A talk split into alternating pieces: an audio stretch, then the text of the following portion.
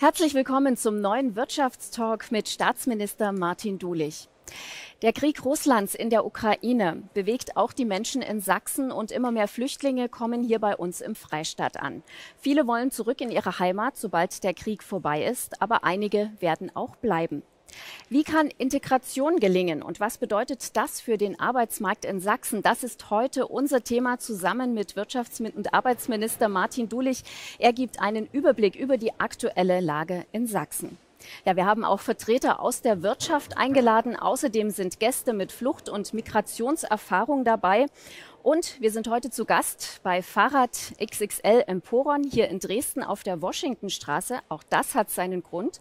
Der Geschäftsführer Dr. Amelie stammt aus dem Iran und heute beschäftigt er ein internationales Team, unter anderem auch mit Flüchtlingen. Ja, und noch ein Hinweis vorab. Wir setzen weiter auf Sicherheit und hier sind alle Gäste geimpft, getestet oder genesen, also 3G.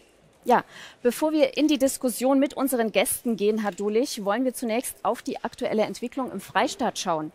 Noch immer fliehen Menschen vor dem Krieg in der Ukraine. Wie viele sind bereits in Sachsen angekommen und wie werden sie hier aufgenommen? Ja, dieser unfassbare Krieg, der ja auch durch nichts zu rechtfertigen ist, der beschäftigt uns ja alle. Und natürlich sind auch viele Menschen aufgrund des Krieges unterwegs, mussten fliehen, sowohl im eigenen Land als auch aus den Kriegsgebieten in scheinbar sichere, aber auch viele sind außerhalb des Landes geflohen. Ähm, über 3,6 Millionen Ukrainerinnen, Ukrainerinnen und Ukrainer sind bereits aus dem Land geflohen. Der größte Teil, zwei Millionen in unserem Nachbarland ähm, in Polen. Aber auch bei uns sind über 200.000 Menschen schon angekommen. Und auch aufgrund unserer geografischen Lage ist natürlich Sachsen auch eines der ersten Bundesländer, die sozusagen auch Heimat ähm, für Geflüchtete aus der Ukraine geworden sind. 200.000 sind eine ganze Menge. Wie werden die hier aufgenommen? Ja, es sind, es, ähm, da stehen wir erst am Anfang. Also wir haben allein in Sachsen in den Erstaufnahmeeinrichtungen über 4.000 gemeldete und ähm, wir gehen davon aus, dass über 12.000 Ukrainerinnen und Ukrainer bereits in Sachsen leben, auch aufgrund privater Kontakte und auch privater Initiativen. Ähm, wir erleben gerade eine große, große Hilfsbereitschaft, dass viele Menschen sich auch engagieren, weil ähm, nicht nur die Kommunen jetzt in der Verantwortung sind, ähm, Unterkünfte zu stellen, Menschen zu versorgen und ihnen zu helfen, sondern sie können eben auch ein breites Netzwerk von Menschen setzen, egal ob in den Städten oder in den Dörfern, die jetzt gerade helfen, die Flüchtlinge bei sich aufgenommen haben oder andersweitig unterstützen. Hm. Das ist wirklich großartig. Das ist toll, ja. Äh, lassen Sie uns kurz auf die rechtliche Seite schauen. Wer darf denn nach Deutschland einreisen und müssen Flüchtlinge aus der Ukraine Asyl beantragen?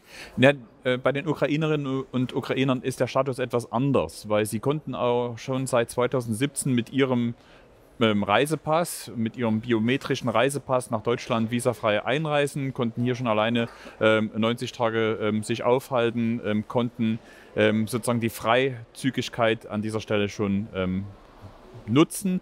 Von daher sind auch viele hierher gekommen aufgrund ihres Reisepasses, ohne dass sie irgendwie sich anmelden mussten, weil sie einfach diese Möglichkeiten schon hatten. Ähm, grundsätzlich äh, gelten sie als Geflüchtete, aber nicht als Asylbewerber. Auch wenn sie, wenn sie sich jetzt melden, Leistungen nach dem Asylbewerberleistungsgesetz erhalten können, sind sie erstmal, haben sie einen anderen Status. Denn die meisten wollen ja wieder zurück. Die sitzen wie auf gepackten Koffern und hoffen, dass der Krieg so schnell wie möglich zu Ende ist und sie zu ihren Familien zurückkehren, weil es sind ja vor allem die Frauen, die Mütter ähm, und die Kinder, die jetzt hier in Sicherheit gebracht Trotzdem sind. Trotzdem weiß ja niemand, wie lange das dauert, wie ja. lange die Menschen hier bleiben. Möglicherweise wollen sie hier arbeiten, auf jeden Fall müssen die Kinder in die Schule. Dürfen sie hier arbeiten? Können die Kinder in die Schule? Wie ist da der Status? Also es gibt natürlich gesetzliche Rahmen, in dem wir uns hier bewegen. Die Europäische ähm, Union hat ja ähm, vereinbart, dass man ähm, tatsächlich so eine äh, sagen wir, eine Richtlinie in Kraft ähm, setzt, die eigentlich schon sehr, sehr alt ist, wo man schon mal große Fluchtbewegungen aufgrund des Krieges damals in Jugoslawien in Europa hatte. Damit ist erstmal gesichert, dass Menschen, die zu uns kommen, auch Anspruch auf Leistungen haben. Und in dem Fall nach dem Asylbewerberleistungsgesetz. Dass sozusagen ähm, auch klar ist, sie kommen, bekommen eine Unterstützung bei, beim Wohnen, bei der Verpflegung ähm, und bei, für die Kinder über das Teilhabegesetz eben auch Unterstützung zum Beispiel beim Mittagessen und so weiter.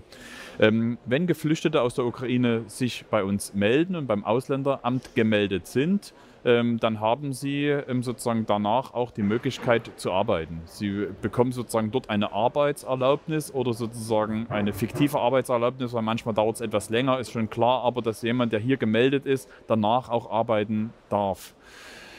Natürlich haben wir hier wieder große Herausforderungen, äh, Stichwort Sprache, ähm, Stichwort ähm, auch Arbeitsplätze ähm, zu finden, wo man vielleicht auch aufgrund mangelnder Sprache trotzdem tätig ist. Dort hilft uns natürlich auch weiterhin die Bundesanstalt für Arbeit, also die Arbeitsagentur und die Jobcenter, die so oder so für das Thema mit zuständig sind. Aber jetzt gilt es ja in erster Linie erstmal den Menschen, die hier angekommen sind, erstmal die Sicherheit zu geben wir wissen, dass viele arbeiten ähm, wollen, aber jetzt geht es erstmal darum, sie zu registrieren, ihnen Sicherheit zu geben und dann eben auch zu schauen, wie Integration über Arbeit ähm, stattfindet. Denn die Meldung bekommen wir auch. Die wollen ja auch arbeiten. Sie wollen ja gar nicht äh, sozusagen mal nur soziale Leistungen bekommen, sondern sie wollen arbeiten und ähm, rein formal dürfen sie es, genauso wie die Kinder auch hier in die Schule gehen dürfen. Und mein Kollege Christian Piwarz äh, mit seinen Kolleginnen und Kollegen ähm, in den Schulen schon ein breites Angebot ähm, schafft, damit die Kinder hier gut aufgenommen mhm. werden. Kurz noch zum Abschluss dieser Runde. Ähm, welche Vergleiche können Sie ziehen zu den Flüchtlingen, die 2015 nach Deutschland gekommen sind? Auch damals sind schon viele Flüchtlinge hergekommen. Ähm, ist das jetzt eine andere Situation oder lassen sich da Parallelen ziehen? Also das ist ähm, dahingehend auch eine andere Situation, dass wir heute eine viel breitere Hilfsbereitschaft erleben. Die man sich 2015 vielleicht noch auch stärker gewünscht hatte. Dort haben sich auch viele engagiert, wir wissen auch, wie viele Verwerfungen es 2015 gegeben hat. Heute erleben wir zum Glück eine deutlich größere Bereitschaft und Hilfsbereitschaft ähm, in Sachsen den Menschen zu helfen. Ähm, es sind ja jetzt vor allem ähm, Frauen, die zu uns kommen, Kinder, die zu uns kommen. Auch dort merken wir, dass dort auch mal noch das auch nochmal eine andere Unterstützung bei Menschen hervorruft, ähm, auch sagen wir, das soziale Miteinander ähm, zu stärken. Was ich wirklich so faszinierend finde, ist, wie selbst in den kleinsten Dörfern ähm, sich Leute zusammenfinden und Sprachunterricht freiwillig organisieren, ähm, frei, ähm, Freizeitangebote ähm, für die Familien machen, aber eben auch Kinder und ähm, die Mütter und Großmüttern, was ja vor allem die ja vor allem da mhm. sind, auch betreut, weil die haben ganz schlimme Erfahrungen. Ähm, die sind traumatisiert und sie wissen ja vor allem, dass ihre restlichen Familien alle noch im Krieg sind und keiner weiß, wie lange es dauert. Deshalb, es geht nicht nur um die formale Hilfe, sondern ganz viel menschliche Hilfe, die wir geben müssen, um den Menschen auch wirklich Sicherheit zu geben. Hm, also eine große Welle der Hilfsbereitschaft auf jeden Fall. Soweit erstmal die Einschätzung der Politik. Wir schauen jetzt mal, was die Sachsen von den Neuankömmlingen halten. Wir haben uns in Dresden umgehört, auch welche Chancen sie den Flüchtenden aus der Ukraine auf dem Arbeitsmarkt einräumen. Haben die Neuankömmlinge aus Ihrer Sicht Jobchancen hier? Also ich glaube schon, wer nach Deutschland kommt, der kriegt eigentlich immer eine Chance. Das liegt halt auch an einem selber, wie man selber die Chancen wahrnimmt, wie man sich gibt im Arbeitsalltag. Aber ich glaube, wenn man das möchte und dahinter sich klemmt, dann hat man da schon gute Chancen. Hier gerade in Deutschland ist ja auch viel Fachkräftemangel. Ich meine, Ukrainer haben ja auch eine gute Ausbildung immer gehabt und so. Und da gibt es auf jeden Fall Jobs. Also ich denke auch, also eigentlich wird ja alles gesucht. Ich würde es denken, vielleicht im, im Pflegebereich Prinzipiell denke ich, dass es sicherlich viele Bereiche gibt, wo man wo Hilfe benötigt wird und wo Hilfe dankend angenommen wird und wo es sicherlich Jobs gibt. Was muss sich denn bei der Integration ändern? Kann da irgendwas besser werden? Ja, Integration ist ja immer, dass zwei Seiten aufeinander gehen, dass wir einfach versuchen, den anderen zu verstehen, dass die anderen auch versuchen, uns zu verstehen und dass man dadurch einfach das, das offene Gespräch sucht und dass man einfach versucht, offen aufeinander zuzugehen und dann kann eigentlich nichts passieren. Ich denke mal, dass eine kurze eine kurze Entscheidung und eine kurze ähm, Laufzeiten äh, mit Integration schon ein bisschen besser sein sollte, ne? dass es nicht so zeitintensiv ist. Noch mehr Sprachkurse und einfachere, also einfach ranzukommen. Ja. Bürokratie und sowas, das dauert im Moment alles noch ganz schön lange. Ich glaube, viele Menschen warten lange, bis irgendwelche Zulassungen kommen.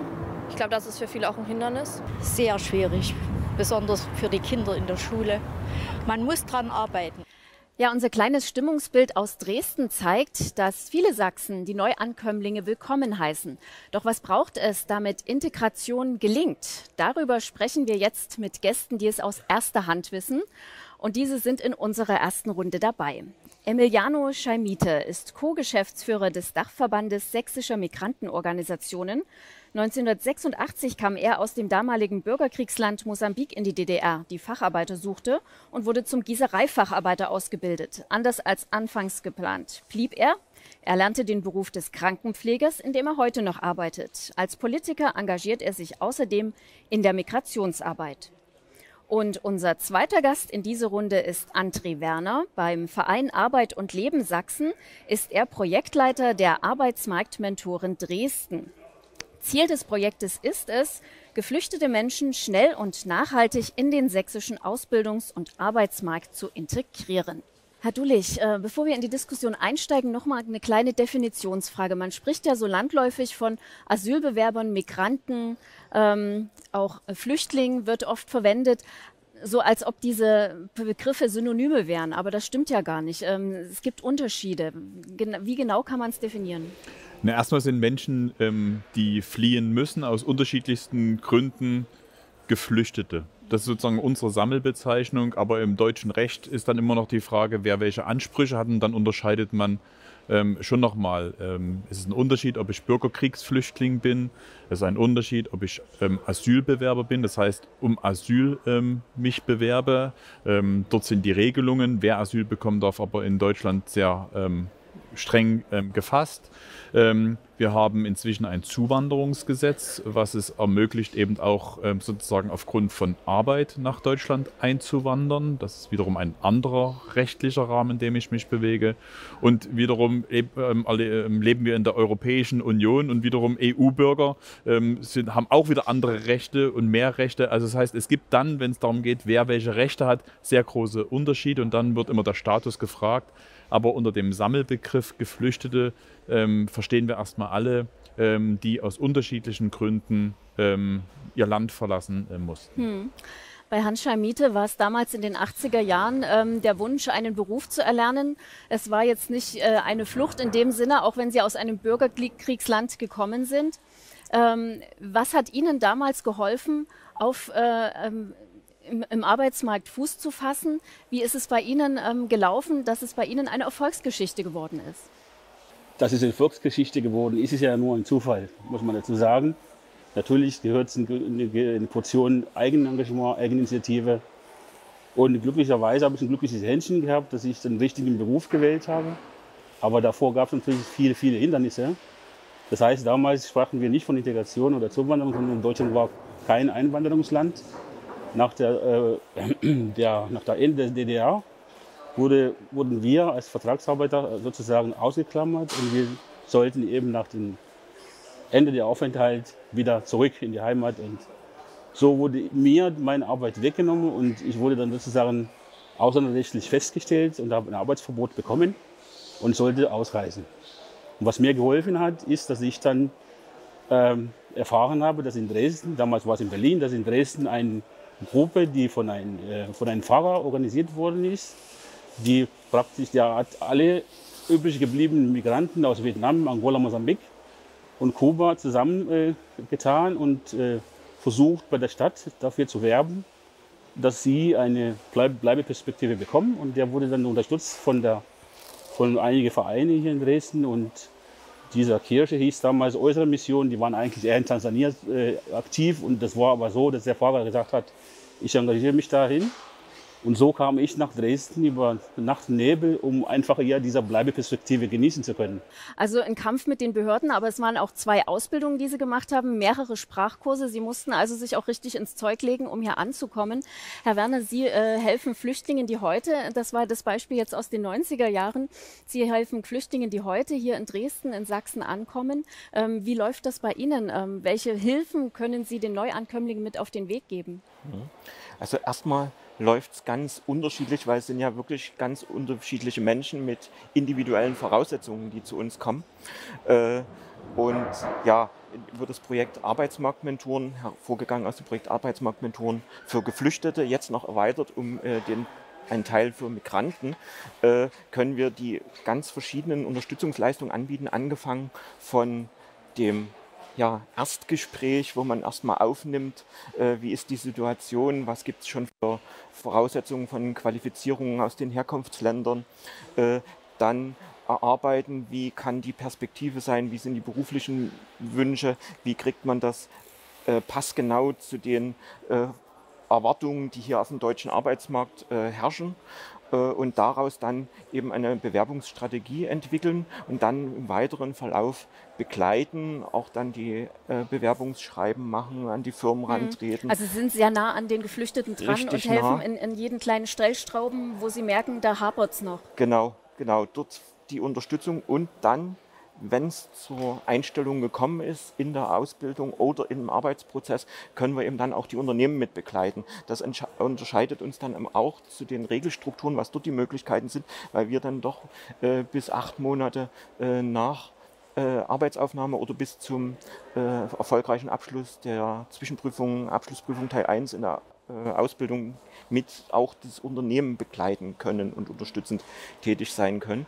Und ja, insgesamt dann natürlich äh, die Zusammenarbeit mit Netzwerken, mit äh, äh, wirklich Partnern, sei es Arbeitsagenturen, sei es Jobcenter, die Kammern, die regionale Wirtschaftsförderung, äh, wo man eben dann auch wirklich auf den ihre Fachkompetenz zurückgreift und gemeinsam auch mit denen entsprechende Wege ja, beschreitet. Also es scheint, es gibt viele Anlaufpunkte, aber man muss wahrscheinlich den auch finden, der für einen passend ist.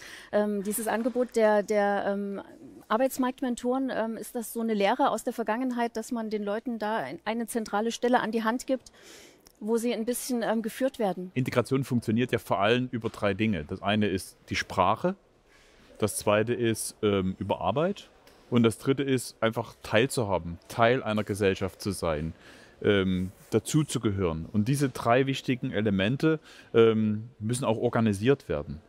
Nur seien wir ehrlich, so große Integrationserfahrungen hatten wir im Osten nicht.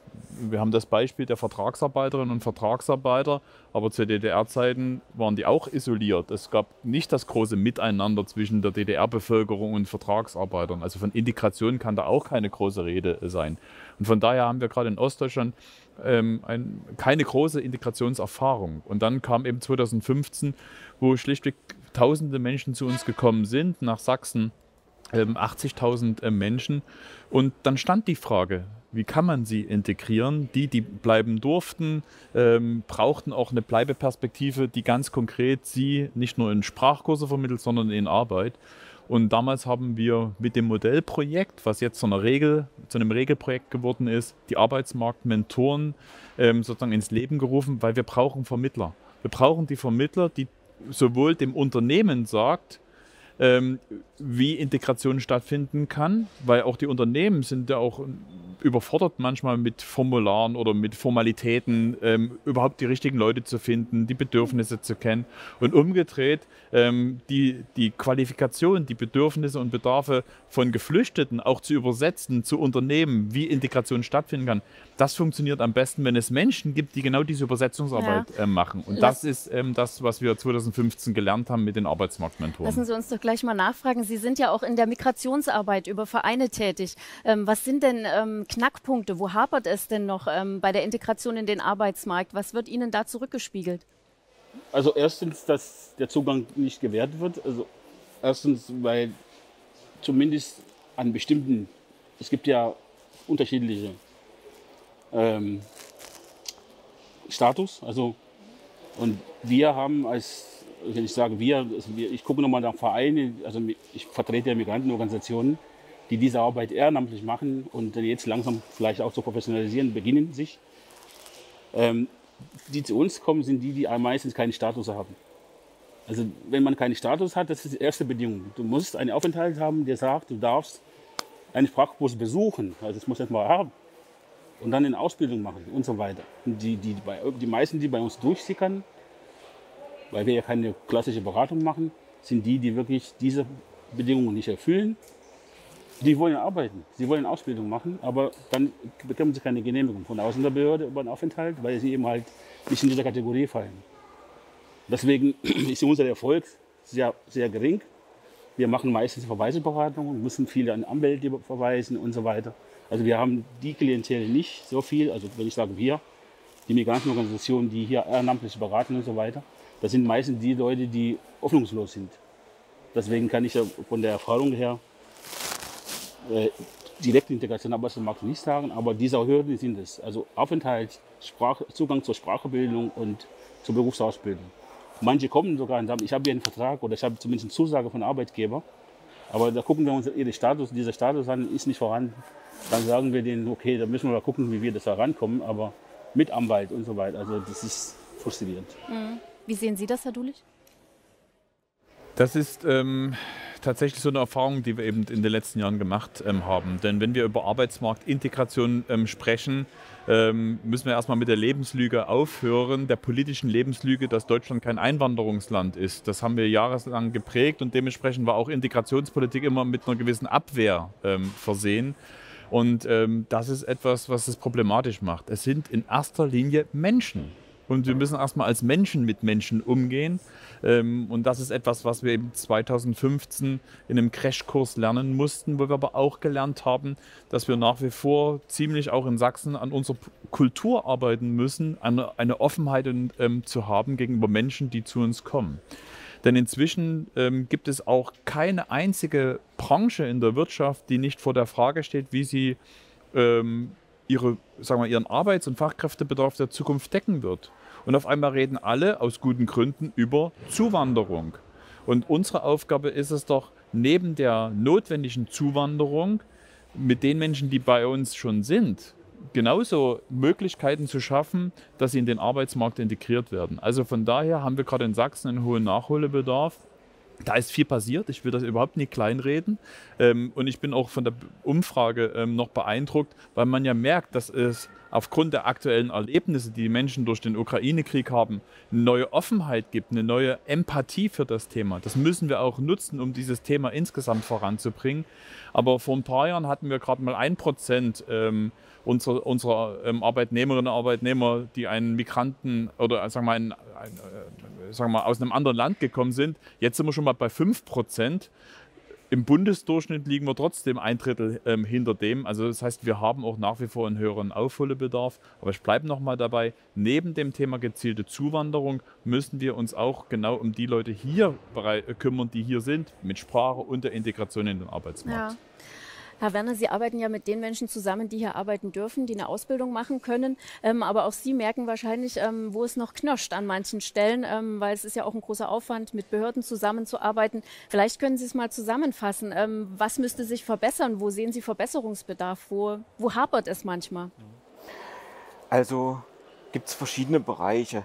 Erstmal von der Seite der Unternehmen her Ganz abgesehen, es läuft besser, als man denkt, äh, auch von den Integrationszahlen. Aber was man eben merkt in Unternehmen, äh, ist es ganz entscheidend, die äh, Kultur im Unternehmen, also auch die Bereitschaft, äh, Geflüchtete oder Migranten aufzunehmen. Das einerseits vom Unternehmen her, andererseits natürlich auch von der ganzen Belegschaftsseite her äh, dass da doch eine Offenheit herrscht. Das ist unterschiedlich in den Unternehmen. Dann äh, ähnliches auch in der Behörde, Verwaltung und so weiter. Wir haben das erlebt in den ersten Zeiten. Da war vieles schwierig. Da waren natürlich auch für die Mitarbeiterinnen und Mitarbeiter in den Behörden die Gesetzeslage schwierig. Die mussten natürlich auch sich erstmal reinarbeiten und reinkommen, äh, weil es die Fallzahlen eben bisher nicht so gab. Und da merkt man aber auch eine Entwicklung dahin äh, und auch in Abstimmung mit Netzwerken, wo wir da zusammenarbeiten, zum Beispiel auch mit der Ausländerbehörde und ähnlichem, wo man da äh, dann doch merkt, es, es, es geht vieles besser, es spielt sich besser ein. Äh, ja, was sind auch Problemlagen? Natürlich Sprache, Sprache, Sprache, kann ich immer sagen bei den Teilnehmern, weil das ist echt entscheidend. Und da geht es dann auch ganz stark in die Fachsprache, Berufsfachsprache rein, wo dann wahrscheinlich auch ein Sprachkurs ganz schwierig ist. Also da kann durchaus auch Unterstützungsstrukturen im Unternehmen organisiert werden und, und dass eben da dort ja besser noch gelernt werden kann.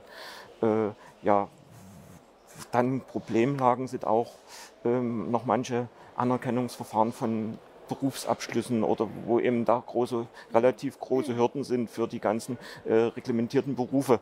Äh, das also gerade im Erzieherbereich, Lehrerbereich, Pflegekräftebereich.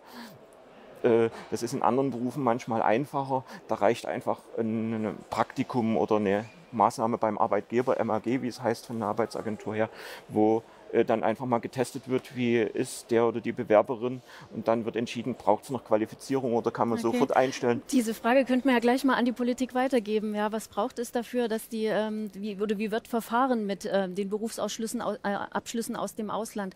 Was bedeutet das für die äh, Bewerber hier? Das ist tatsächlich eine große Herausforderung, weil Menschen, die fliehen, ähm, jetzt nicht daran denken, ähm, automatisch alle ihre Zeugnisse, Zertifikate und sonst etwas einzupacken, zumal ähm, nicht überall die ähnliche Standards sind, was auch Zertifikate und ähnliches sind. Und deshalb ist das eine große Aufgabe, vor der wir stehen, äh, weil wir haben sozusagen reglementierte Berufe, wo hohe Standards ähm, sind, wo klar ist, dass ähm, nur unter bestimmten Voraussetzungen die Tätigkeit aufgenommen werden kann. Was weiß ich, eine Ärztin oder ein Arzt. Und wir haben auch unreglementierte Bereiche, wo das sicherlich etwas einfacher ist. Ähm, diese Frage steht aktueller denn je, weil wir, wir diskutieren ja weiterhin über generell über die Frage, was machen wir mit Menschen, die zu uns kommen, egal ob jetzt über die gezielte Zuwanderung oder weil sie aus anderen Gründen hierher gekommen sind. Und wir wollen sie in den Arbeitsmarkt integrieren. Ähm, das bedeutet, wir müssen so oder so, weil es inzwischen immer mehr Menschen ähm, sind und die Bedarfe wachsen. Also gerade wenn ich mir den sächsischen Arbeitsmarkt anschaue, wir haben enorme Bedarfe in den nächsten Jahren, die wir nur mit gezielter Zuwanderung auch ähm, decken können. Müssen wir natürlich auch schneller werden bei den Anerkennungsverfahren. Nur, ich hatte ja schon darauf hingewiesen, nicht jeder bringt seine Papiere mit oder hat ähm, gar Papiere. Also brauchen wir ähm, auch Möglichkeiten der sogenannten Nachqualifikation oder Nachzertifizierung, dass es eben Möglichkeiten gibt, auch durch praktische Prüfungen nachzuweisen, dass man bestimmte Tätigkeiten ähm, kann. Das heißt, auch unser Weiterbildungsmarkt muss sich dementsprechend anpassen, ähm, weil wir haben, wir sind sehr stolz auf unser duales System, auf unsere Fachkräfte, auf unsere akademisch Ausgebildeten. Das heißt, wir haben ein hohes Niveau ähm, bei unseren Berufsabschlüssen. Wir wollen natürlich nicht, dass die, das Niveau sich ähm, senkt, aber wir müssen auch Chancen denjenigen geben, die zu uns gekommen sind. Und deshalb müssen wir schneller werden bei den Anerkennungsverfahren und wir müssen mehr Möglichkeiten geben, da, dass man sozusagen auch Qualifikationen nachweisen kann, auch wenn man eben nicht alle Papiere hat. Mhm. Zum Abschluss äh, noch eine Sache, die Sie auch schon mal angesprochen haben, ist die Willkommenskultur bei uns in Sachsen. Sie haben auch die Unterschiede gesagt äh, zu, der, zu der aktuellen Umfrage und zu 2015. Herr, äh, Herr Schalmite, wie, wie empfinden Sie es? Haben Sie Rassismus und Vorurteile äh, erlebt? Wie, wie gehen Sie mit dieser Situation um? Wie ähm, empfinden Sie die Situation in Sachsen? Naja, nur ich bin ja schon eine ganze Weile da.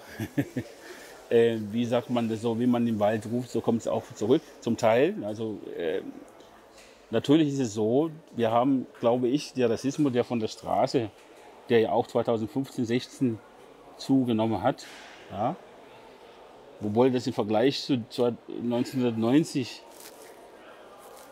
äh, 89 schon etwas anders ist, weil damals gab es eben keine Migranten da, die irgendwie vernetzt waren, die, die im Schutz genommen werden könnten. Jetzt haben wir viele Vereine, viele Institutionen, viele Menschen, die sich engagieren, die auch den Menschen willkommen heißen.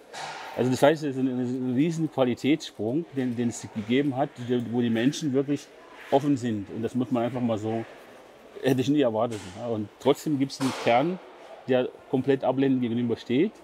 Und ja, Rassismus damals gab es noch verstärkter auf der Straße. Man, jeder, jeder Ecke, wo man gegangen ist oder aufgetaucht ist, wurde man wahrgenommen und wurde man entsprechend auch äh, begrüßt mit entsprechenden äh, Verachtung. Ähm, wir konnten uns gar nicht bewegen ohne weiteres. Wir hatten Zeiten der Ausgangssperre, wo wir gesagt haben, 18 Uhr ist Schluss, da fährt keiner mit Straßenbahn. Also eine selbstverhalten hängte Genau, Ausgangssperre. und, also, und jetzt ist es aber so, dass tatsächlich durch Bündnisse, die Bürger sind offen, es gibt auch eine andere Generation, muss man dazu sagen, die auch viele Erfahrungen gesammelt hat. Also es ist besser geworden von Rassismus, aber wir haben einen doch ziemlich beträchtlichen Anteil äh, oder Prozentanteil an institutionellen institutionellen Rassismus. Das heißt, äh, die Institutionen sind nicht eben nicht äh, interkulturell genug, dass sie sozusagen den Klienten, der vor ihnen steht, sozusagen auch äh, so empfangen mit dieser mit einem benötigten Respekt oder den Bewerber. Also wenn ich hier irgendwo hinkomme, da werde ich es mal angeguckt und da gibt es verbal Äußerungen, wo ich sage, hey, was ist denn jetzt hier los? Und wenn ich mich aber äußere, dann merkt man, wie die Menschen erstmal erstmal sich zurücknehmen und dann anfangen, mich wie normale Menschen zu behandeln. Also das heißt, jemand, der sprachliche Probleme hat, der irgendwo im Amt geht, der kriegt jetzt mal ein Kontra. Und wenn er sich nicht äußern kann, bekommt er die ganze Packung von, von Verachtung, die, wo ich sage, die Institutionen müssen sich jetzt viel, viel, viel mehr öffnen. Also Sie meinen auch bei Behörden, Sie bestimmen? Behörden, natürlich. Ja, ich meine jetzt Behörden direkt, ja, ja, ganz konkret. Und äh, wir haben viele Probleme mit, mit Studierenden zum Beispiel, die sich beklagen, weil sie bei der Ausländerbehörde schlecht behandelt werden, zum Teil. Und, und wo ich sage, Mensch, wir, haben, wir brauchen nur diese Menschen. Was denken Sie, warum sehr viel, auch die Geflüchteten, die jetzt zu uns kommen, nach einer gewissen Zeit aus, aus, aus Sachsen weggehen? Die gehen nach Berlin, sonst woanders, weil dort einfach die, die, die, die, dieser, dieser Klima ist anders, man wird anders behandelt bei den Behörden. Äh, es gibt weniger Hürden und sogar Einbürgerungshürden gibt es weniger. Wir haben Kinder, zweite Generation, die hier geboren worden sind, die gehen woanders hin, um sich einbürgern zu lassen zum Beispiel. Natürlich muss man dazu sagen, es, ist, es ist zunehmend, wird zunehmend besser, aber wir müssen da aufpassen, weil viele, die dann weggehen, die nehmen natürlich eine schlechte äh, Botschaft aus, Sachsen oder Dresden mit sich und das, das halt ins Ausland. Ja. Also Rassismus und Fremdenfeindlichkeit ähm, führt dazu, dass wir in Sachsen große Probleme haben. Ähm, ich bin aber dankbar, dass sich in den letzten Jahren einiges entwickelt hat. Und ähm, wir dürfen nur die Augen nicht verschließen dafür, äh, davor, dass wir es, dass es an uns, an der Gesellschaft liegt, eben auch diese Offenheit, die wir jetzt vielleicht gerade aktuell ähm, sehen gegenüber ähm, den Geflüchteten aus der Ukraine, dass wir diese Offenheit auch generell ähm, ähm zeigen. Weil wenn sich jetzt ein ähm, Unternehmen entscheiden sollte, nach Sachsen ähm, zu gehen oder woanders hin, und dann heißt es, ach Sachsen, das ist doch das Land, wo die Fremdenfeindlichkeit so groß ist. Oder wenn Menschen, wenn Unternehmen der Meinung sind, wir brauchen viele äh, Menschen, die zu uns kommen, um unsere Arbeitsplätze ähm, zu sichern. Und die Menschen sagen, ja gut, ich kann aber auch nach Bayern oder nach Hessen gehen. Wir, wir, das, Rassismus und Fremdenfeindlichkeit wird zum Standort oder ist zum Standort Nachteil für Sachsen ähm, geworden. Und das, deshalb, bevor wir über Strukturen, Programme und Gelder reden, es hat etwas auch damit zu tun, dass wir sozusagen diese Kultur der Offenheit ähm, benötigen, damit wir tatsächlich ähm, ähm, integrieren können. Okay, also an der Willkommenskultur muss Sachsen noch arbeiten, auch wenn es schon gute, ähm, gute Signale gibt. Ich bedanke mich erstmal bei Ihnen, äh, bei Herrn Werner, bei Herrn Scheimite für diese erste Runde. Ja, und in unserer zweiten Runde sprechen wir gleich weiter über Erfolgsbeispiele, bei denen Integration gelungen ist. Und wir haben es jetzt eben schon gehört, viele Arbeitgeber suchen Fachkräfte und teilweise auch im Ausland. Eine Anlaufstelle dafür ist die zentrale Auslands- und Fachvermittlung im Netzwerk der Bundesagentur für Arbeit. Mit dem Pressesprecher Marcel Schmutzler habe ich vor der Sendung gesprochen. Ihn lassen wir jetzt zu Wort kommen, bevor es hier gleich weitergeht. Was müssen Arbeitgeber beachten, wenn sie Personal im Ausland suchen, gerade wenn wir auf die rechtlichen Fragen und die sprachlichen Erfordernisse schauen? Ähm, Arbeitgeber müssen zuerst bedenken, dass äh, Fachkräfte im Ausland ähm, kein genaues Bild davon haben, was sie in Deutschland erwartet. Äh, das heißt, man muss sie mit möglichst vielen und genauen Informationen versorgen, ähm, was den Arbeitsort, äh, was die Tätigkeit angeht, was aber auch den Lebensort angeht. Also das Stichwort Standortmarketing spielt da auch eine große Rolle.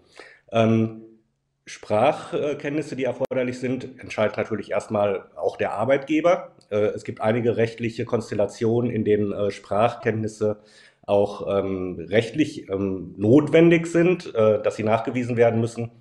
Das betrifft aber vor allem reglementierte Berufe, also Pflegekräfte, Ärzte, alles, was ein Staatsexamen äh, als Abschluss erfordert, ähm, oder wenn eine Anpassungsqualifizierung im Rahmen der Berufsanerkennung äh, notwendig ist. Ähm, das ist dann auch das dritte Stichwort.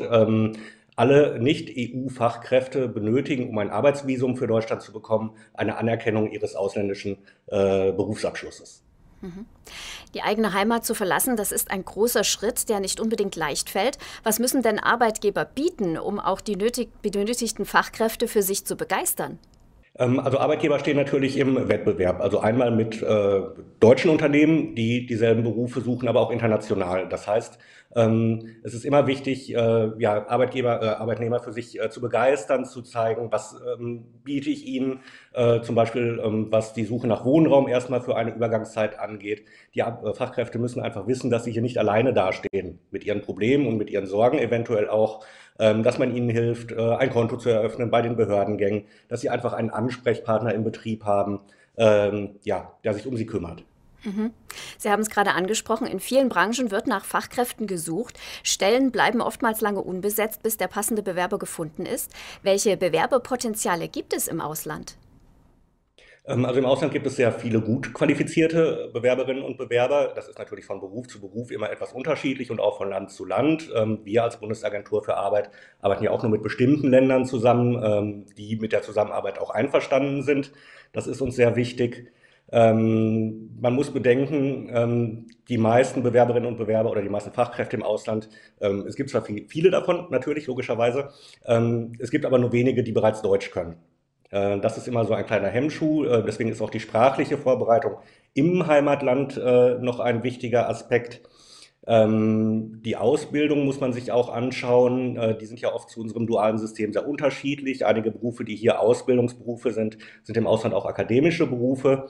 Ähm, das heißt, es gibt ein großes Potenzial. Ähm, man muss es sich nur im Einzelnen anschauen und dann auch gucken, wie man die Diskrepanz, die es dann manchmal gibt, was sprachliche und fachliche Anforderungen angeht, wie man diese überbrücken kann. Vielen Dank, Herr Schmutzler, für diese Informationen. Sachsen steuert auf Vollbeschäftigung zu. Viele Unternehmen müssen oft lange nach den passenden Mitarbeitern suchen und sind deshalb auch an Zuwanderung interessiert. Doch oft mangelt es an Wissen und Erfahrung, wie die neuen Angestellten dann auch in den Betrieb integriert werden können. Darum geht es jetzt in unserer zweiten Diskussionsrunde und mit dabei sind diese Gäste. Fritz Farner ist Geschäftsführer der Setec GmbH, die er 1989 gründete. Das Unternehmen hat sich mit Ingenieursdienstleistungen in der Windenergiebranche einen Namen gemacht und ist heute in Dresden angesiedelt. Einer seiner Angestellten ist Ralet Gafeli. Er stammt aus dem Iran und arbeitet bei Setec als Fachkraft für den Aufbau mechanischer und elektronischer Baugruppen. Last but not least unser heutiger Gastgeber, Dr. Hamid Am Ameli, der Geschäftsführer und Gesellschafter von Fahrrad XXL Emporon. Der Diplomingenieur und Doktor der Arbeitspsychologie hat seine Heimat, den Iran, 1984 gen Heidelberg verlassen. Heute führt er Fahrradhandel, Versand und Werkstatt in Dresden und setzt dabei auf ein internationales Team, in dem auch Flüchtlinge arbeiten. Ja, Herr Dulich, ähm, Sachsen hat einen hohen Anteil älterer Menschen an der Bevölkerung, auch aus der Wirtschaft, wird deshalb oft der Wunsch laut, dass Sachsen ein, ein, ein Einwanderungsland wird. Wie stehen Sie dem gegenüber? Die Zahlen sind eindeutig. Äh, wir werden allein in den nächsten acht Jahren, also bis zum Jahr 2030, 200.000 Menschen weniger auf dem sächsischen Arbeitsmarkt haben. Das liegt einfach daran, dass Sachsen ein sehr altes Bundesland ist und dementsprechend viele Menschen in den Ruhestand ähm, gehen und wir halt nicht so viele Geburten in den Jahren davor hatten, das auszugleichen. Und 200.000 Menschen weniger, das zeigt ja, dass es keine Branche gibt, die nicht vor der Frage steht, woher kriegen sie ihre Arbeits- und ihre Fachkräfte. Und deshalb müssen wir neben dem intensiven Ausbilden unserer eigenen Leute, also in Ausbildung investieren, die vielleicht auch Menschen eine Chance geben, die bisher zu wenig auf dem Arbeitsmarkt berücksichtigt ähm, wurden, Menschen, die benachteiligt sind, die vielleicht Lernprobleme haben. Also wir müssen sozusagen dort unsere Ressourcen bündeln und auf der anderen Seite brauchen wir Zuwanderung, wir brauchen Menschen aus anderen Ländern, die nach Sachsen ähm, kommen. Und wenn ich sage 200.000, es werden jetzt nicht 200.000 nach Menschen, äh, Menschen nach Sachsen kommen, aber das zeigt doch, welche Größenordnung wir auch tatsächlich ähm, bedürfen. Umso wichtiger ist es, dass wir sowohl kulturell als auch strukturell uns auf das Thema mhm. Zuwanderung einlassen. Können die Menschen, die jetzt aus der Ukraine kommen, eine Hilfe sein, ähm, die Lücke auf dem Arbeitsmarkt zu füllen? Ich denke, das müssen wir ganz klar sortieren. Ähm, das, was jetzt als erstes bei den Geflüchteten aus der Ukraine steht, ist nicht die Lösung unseres Arbeitsplatzproblems, sondern ihnen zu helfen, ihnen die Sicherheit zu geben. Und die aller, allermeisten wollen so schnell wie möglich zurück. Sie wollen ihr Land aufbauen, sie wollen zu ihren Familien zurück ja, es mag sein, dass auch Menschen bleiben und das ist auch in Ordnung so und die haben genau die Möglichkeit und sind willkommen, ähm, dann hier in Sachsen ähm, tätig zu sein, hier zu leben. Aber jetzt zu glauben, dass die Ukrainerinnen und Ukrainer Arbeitsplatzproblem lösen, das ist ein bisschen zynisch. Nein, jetzt geht es darum, denen zu helfen. Mhm. Herr Fahner, ähm, kommen wir zu einem Arbeitgeber, der auch Flüchtlinge beschäftigt, der auf Zuwanderung setzt. Ähm, Sie haben sich für die Einstellung eines Flüchtlings entschieden. Ähm, was war der Grund dafür? Naja, wir hatten einfach, als das Ganze begonnen hat, äh, mit Fachkräftemangel, der hat sich in den letzten Jahren eben entwickelt, gab es eben einen Kontakt zu dieser Initiative und von dort haben wir eben die Vermittlung bekommen. Die Leute äh, wurden bei uns zum Probearbeiten eingeladen. Mit Initiative meinen Sie den Verein Arbeit und Leben Ja, genau. mit Herrn Werner, den wir gerade Ja. kennengelernt haben? Ja, und äh, um einfach äh, zu sehen in der Probearbeit, welche Qualifikation steckt wirklich hinter der Person. Und so hat es sich entwickelt, dass wir zum Beispiel jetzt drei Fachkräfte aus Iran beschäftigen. Da sind ist einer ein Wissenschaftler dabei, den ich persönlich kennengelernt habe bei einem Besuch im Iran an der Universität in Mashhad. Der war dann interessiert und äh, zu uns zu kommen und es war allerdings ein Dilemma mit dem ganzen Visum. Also es hat, ich denke, dreiviertel Jahr gedauert. Und äh, so von der einen Seite mit hochqualifizierten Fachkräften haben wir eine Lösung gefunden und auch für die Facharbeiter, die unsere Geräte montieren, die Verdrahtungen ausführen, die Kabelfertigung äh, herstellen, haben wir da gute Fachkräfte gefunden. Und einer davon uns- ist Herr Ja, Raffili. genau, die uns gut unterstützen. Äh, aus welchen Gründen sind Sie nach Deutschland gekommen, Herr Raffili? Ich habe im Jahr 2015 nach Dresden geflüchtet. Ich wollte frei leben, deswegen bin ich nach Europa gekommen. Hm. Wie hat es bei Ihnen geklappt mit der Anstellung bei Herrn Fahner, bis Sie dort äh, gewesen sind? Sie mussten sich noch weiterbilden. Vielleicht können Sie ganz kurz äh, den Weg beschreiben. Ja, erst einmal, das war ein bisschen schwerer, aber danach mit dem, unser Kollege und Chef hat uns erklärt und dann alles danach geklappt. Mhm. Was waren Schwierigkeiten, auf die Sie gestoßen sind? Was war anders als im Iran? Jede, jedes Land hat ja auch seine Eigenheiten, was, die, was den Arbeitsmarkt betrifft. Das war eigentlich nicht meine richtige Arbeit, weil habe ich schon andere gearbeitet, aber erst einmal habe ich bei ihrer, ihrer Firma Herr Fer- Ferner gegangen und ich, äh, erst einmal habe ich ein Problem, dann Herr Ferner hat mir erzählt und danach, wir können ja weitermachen. Mhm. Wie haben Sie es erlebt, Herr Fahner, diese Zusammenarbeit, bis man auch zusammengefunden hat? Ja, aber es ist keine Ausnahme bei ihm. So läuft das eigentlich generell. Weil oft kommen die Leute natürlich auch mit etwas anderen Vorstellungen wie äh, zur Arbeit. Ja? Und das ist für diese Leute dann auch eine gewisse Eingewöhnung, die notwendig wird, dass wir eben bestimmte Pünktlichkeit äh, benötigen am Arbeitsplatz und solche Dinge, die oft nicht mitkommen, aber die dann sich schnell eben erlernen lassen. Dr. Amelie, auch Sie ähm, haben ein internationales Team, viele Nationen unter einem Dach. Ähm, was sind Ihre Erfahrungen? Also wir haben durchweg gute Erfahrungen. Wir haben ja mit diesem Thema, würde ich sagen, ähm, sehr frühzeitig begonnen. 2015 hatten wir uns engagiert und versucht, Leute, die ähm, hierher gekommen waren, irgendwie mm, zu suchen und die auszubilden. Ähm, Das war der erste Ansatz. Ich habe gesagt, es muss da so viele ähm, junge Leute sind hier, da muss da bestimmt irgendjemand drunter sein, der Interesse an Fahrrad, Fahrradmechanik und so weiter hat. Und deswegen war das unser erster Ansatz, Leute zu finden, die jung sind und die wir gerne ausbilden können. Das hat sich dann als schwierig erwiesen. Ähm, die sprachliche Barriere war doch größer als äh, gedacht. Aber mit der Zeit haben wir ähm, zunehmend Leute eingestellt. Es kamen auch mehr Jugendliche dazu, die dann länger da waren, die dann besser gut Deutsch konnten. Und inzwischen habe ich jetzt eine Statistik machen lassen, sind wir in unserem Unternehmen von 310 Mitarbeitern, die wir sind, sind 51 mit Mit- Migrationshintergrund. Ja? Also das sind äh, 20 Nationen. Erst stand hier 19, da habe ich gesagt, aber Deutschland zählt ja auch noch dazu. Also 20 äh, Nationen arbeiten bei Fahrrad XXL.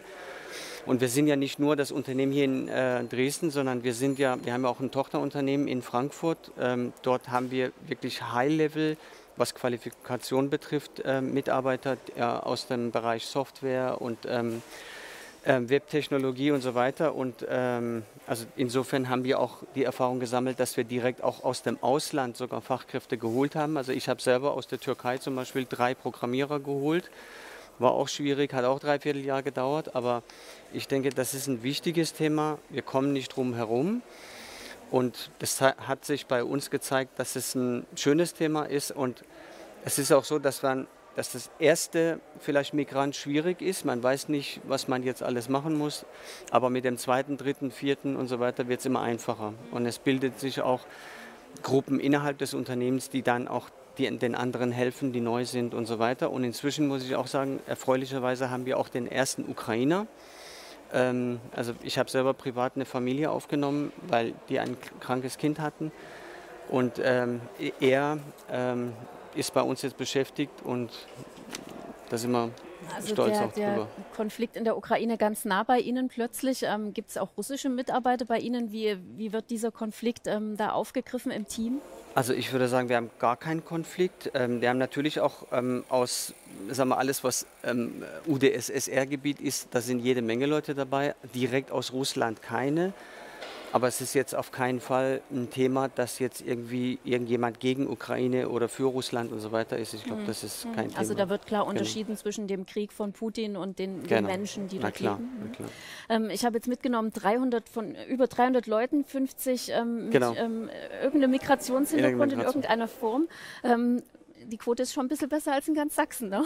Auf alle Fälle, aber ich bin auch wirklich beeindruckt. Wir haben uns vor einigen Jahren kennengelernt, 2015, ähm, und sie waren einer der Unternehmen, die einfach losgemacht hat, die nicht erst gewartet hat, bis alles stimmte, sondern einfach gemacht hat. Und ähm, der Erfolg gibt ihnen ja recht. Ich, mir ist bewusst, wie viele Hürden sie auch nehmen mussten. Und das ähm, kann wahrscheinlich jeder Unternehmer äh, beschreiben, dass da viele Dinge zu klären sind, zu machen sind.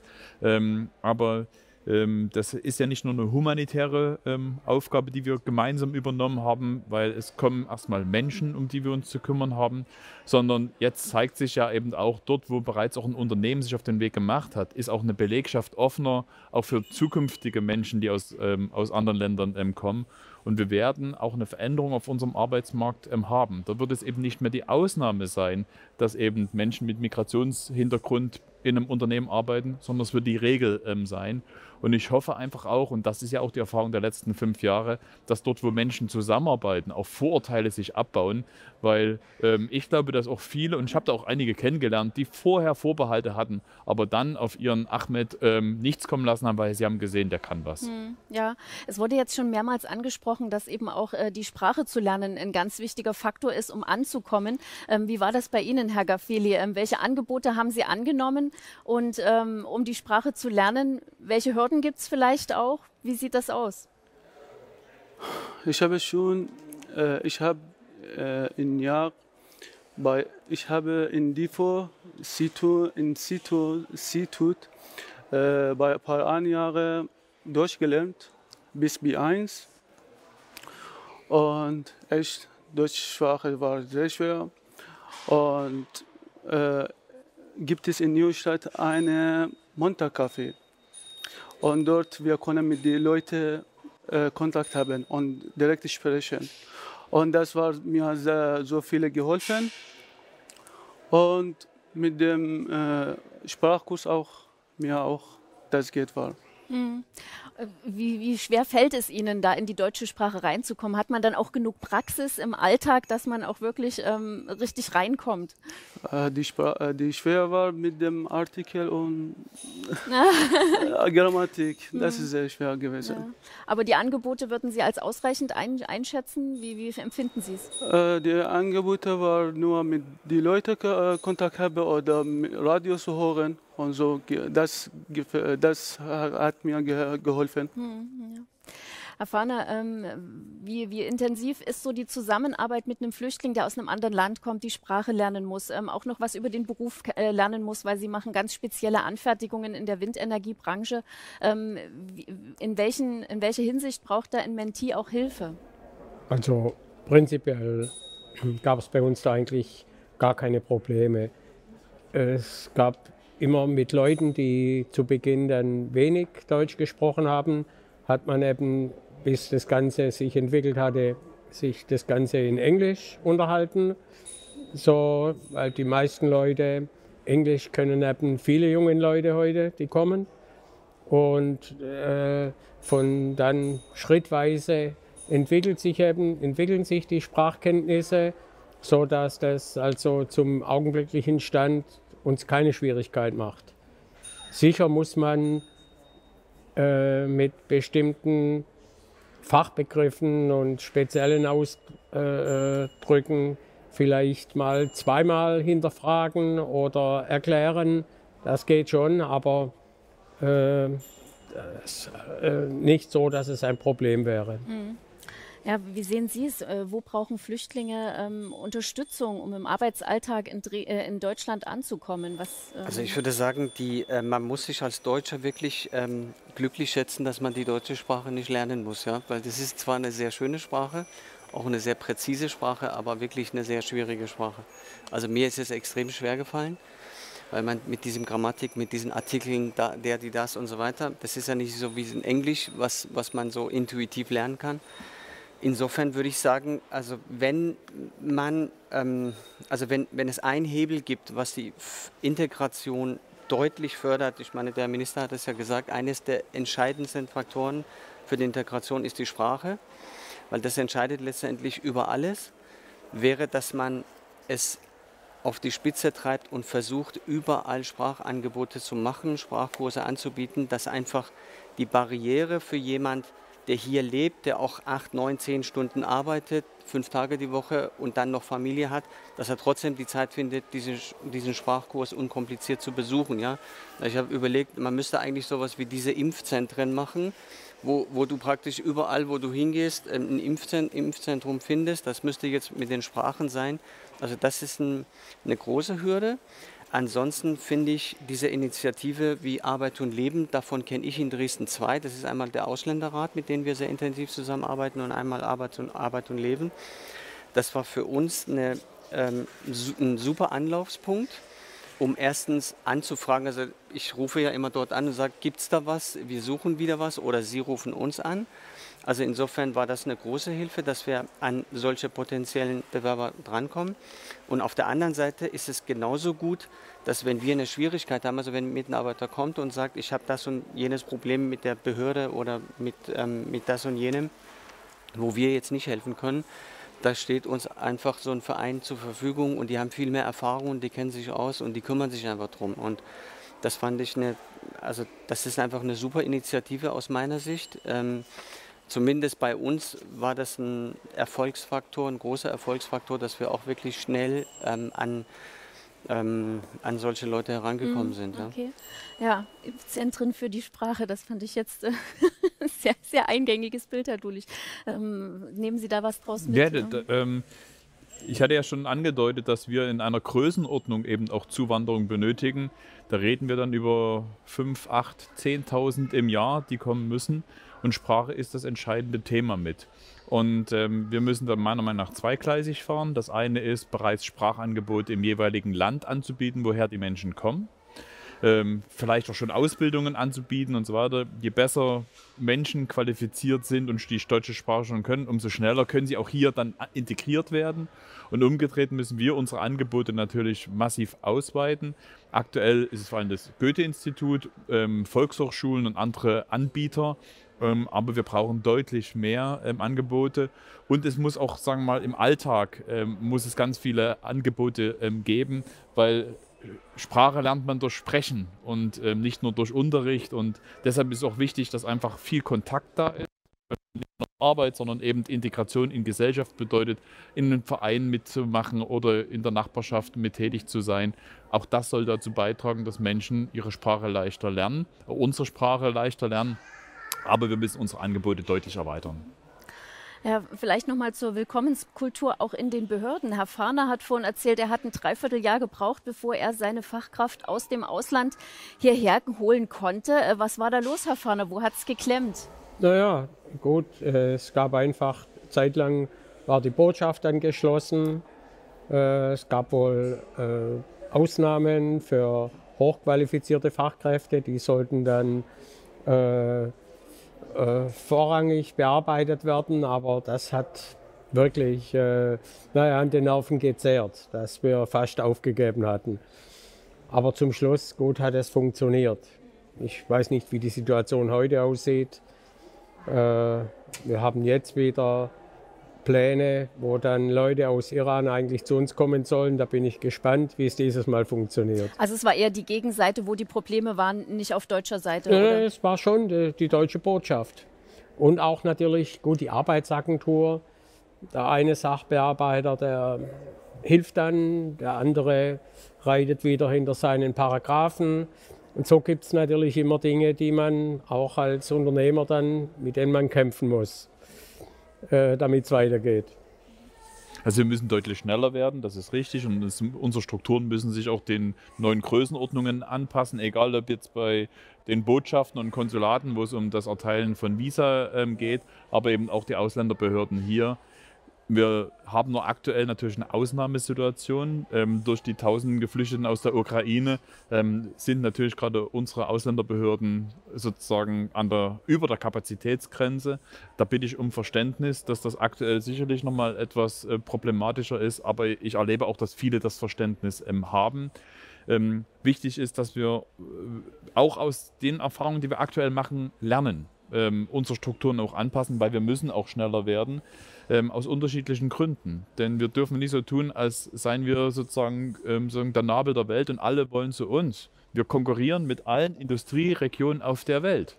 Und gerade bei hochqualifizierten Bereichen wird es immer schwieriger, auch die entsprechenden Fachkräfte auf der Welt ähm, zu bekommen. Und selbst wenn wir nicht nur auf die Welt schauen, wir konkurrieren genauso mit äh, den Regionen überall in Deutschland, die alle die gleichen Arbeits- und Fachkräfte ähm, suchen. Und deshalb ist es auch unsere Aufgabe, dass wir in der Frage, wie wir mit Unternehmern umgehen, mit Geflüchteten umgehen, zeigen, dass wir ein Land sind, ähm, was auch gelernt hat, was schneller ist, was besser ist, was das als Dienstleistung ähm, versteht, sowohl gegenüber Unternehmerinnen und Unternehmern als auch den Geflüchteten, dass sie eben auch hier willkommen sind und dass wir alles dafür tun wollen, sie zu integrieren. Wir wollen einfach beweisen, dass Sachsen nicht das Land ist, ähm, was es sich seit 2015 selber ein bisschen hat zuschreiben lassen müssen aufgrund ähm, schlimmer Auswüchse, sondern dass wir gelernt haben und jetzt einfach Integration richtig machen und vorangehen. Ja, danke für das Gespräch. Danke Ihnen allen, dass Sie da waren.